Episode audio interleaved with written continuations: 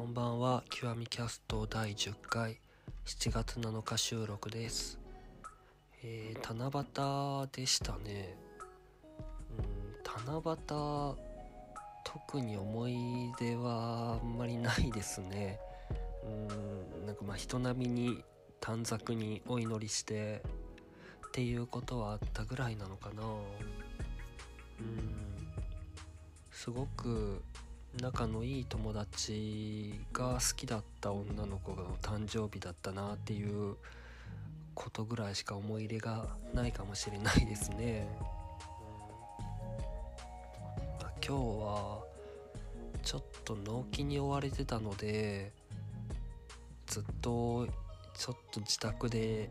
こもりながら仕事をしてました。うんまあ家家での仕事っていうか作業とかって本当なんかサボるというかもう誘惑が多すぎてなんかまあ怠惰との戦いでもありますよね。うん、なんでどうにか理由つけてサボろうかなってちょっと思ったりとか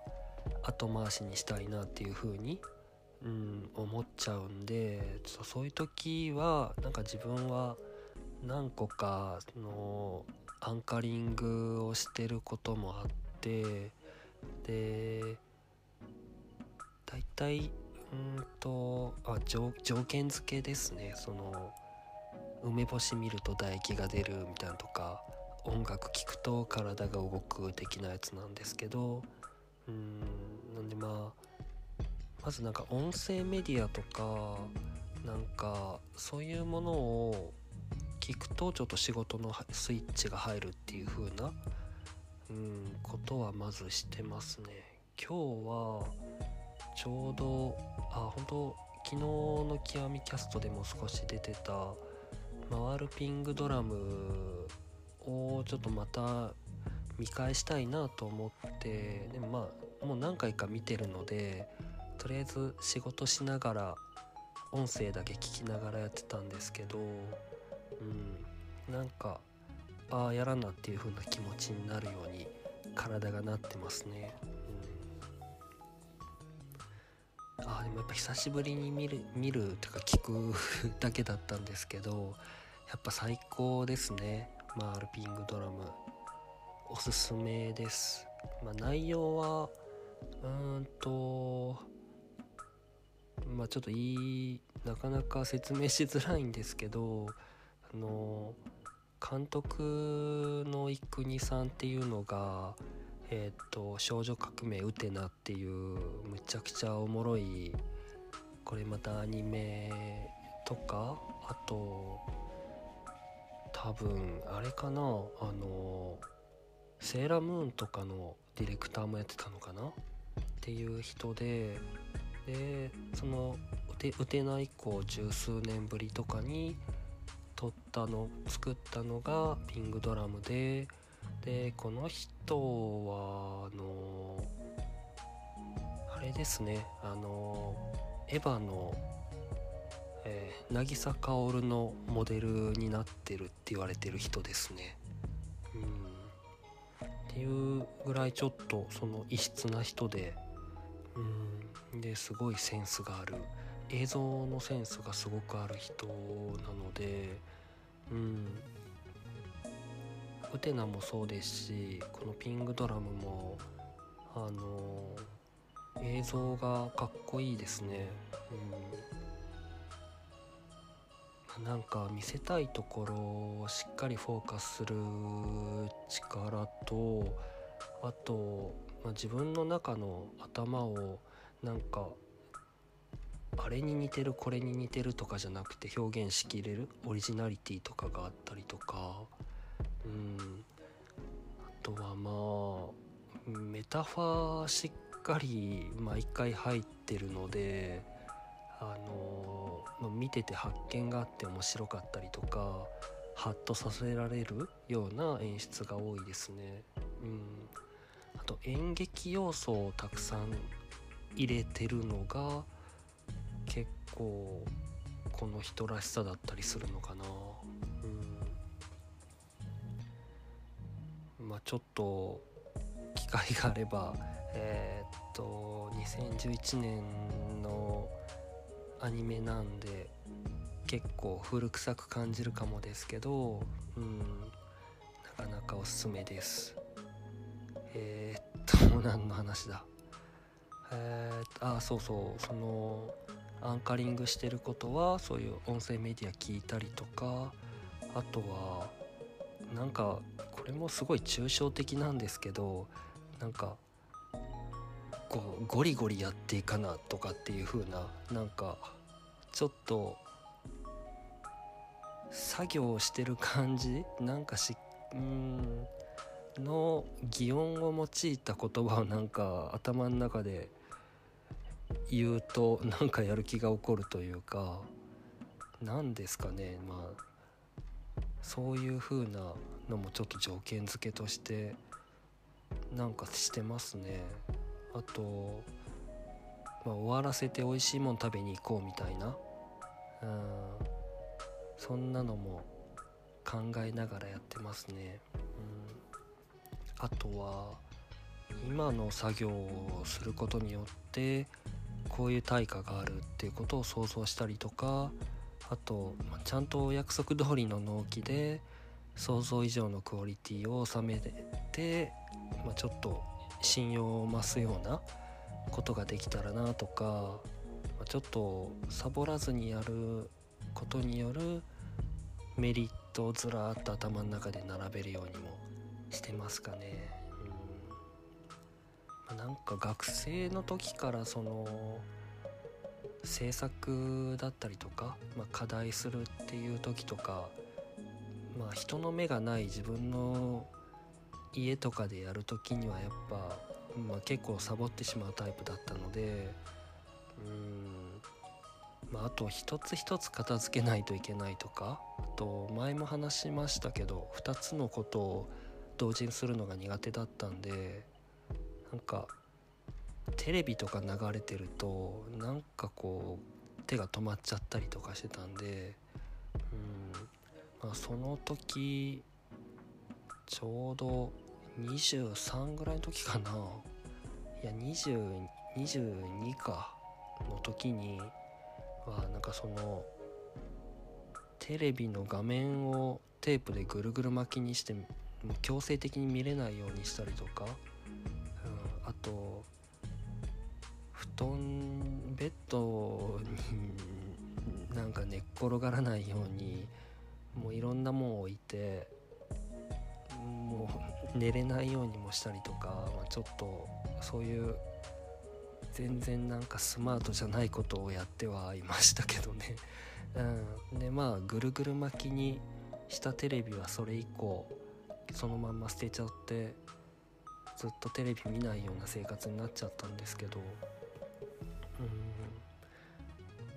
うんまあその間ずっと怠惰と戦ってきて 徐々に打ち勝てるようになってきたっていう感じですかね。うんまあ、人間はまあ結構 単純なもんなんでそういう、うん、条件付けアンカリングは案外役に立つもんだなって感じですね。うん。あとうんとなんだ最近えっ、とそのアンカリングで言うとスリープオービットっていうモバイルアプリをインストールしたんですけどそれが結構その睡眠導入に良さそうでえっと何でしょうねその雨音とかホワイトノイズとか鳥のさえずりとかリラックスできるような環境音の素材を、えー、自分で組み合わせてで立体的に配置してそのバイノーラルっぽいリスニングできるっていうようなアプリなんですけどちょっとそれをヘッドホンとかで聞くとなんか ASMR 感があってすごく心地いいっていうようなものでしてでそれが結構良くてうんなんかタイマーとかセットできたりするんでなんかそのまんま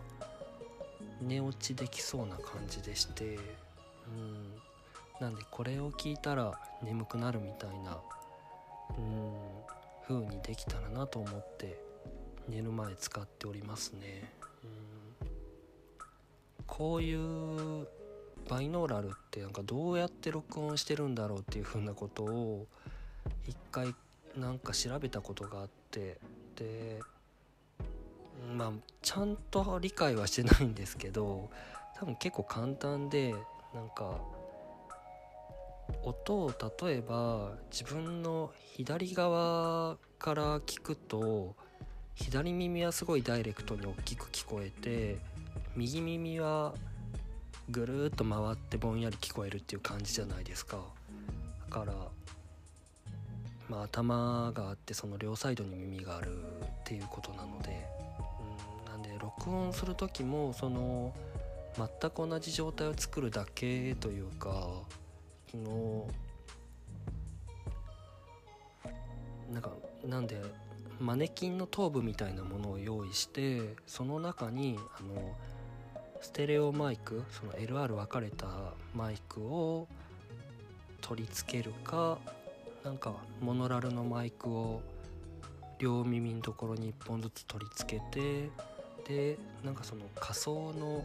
聞き手仮想のリスナーを作って録音するとああいう感じにあのぐるっとしたような音が聞こえるっていう仕組みなだけだった気がしますね。なんでこういうアプリだとおそらく時計のあの針のように12箇所ぐらいずれながら録音してるのではないかなと思っております。なんか全然違ったらあれなんですけど。うん。そんな感じで ASMR 動画とかも最近増えてるんでうんなんかいろいろ聞いたりはしてるんですけど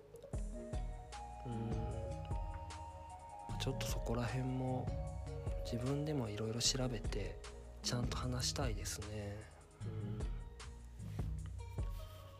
うん。とまあそんな感じかな今日は。うん。まあてなわけで10回10回達成しましたね。うん。とりあえず1人で10回はまクオリティとかあんまり気にせずにあの勢いでやってみようかなと思ってたのでうんまあ良かったなと。次以降はちょっとちょっとだけ変えていったりとかまあゲストとかに来ていただいたりとかっていう風なことができたらなっていう風に思っております。はい。ではでは。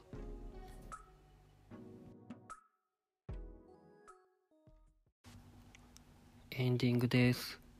えー今回は、えーマールピングドラムのエンディングだったコルター・オブ・ディーパーズの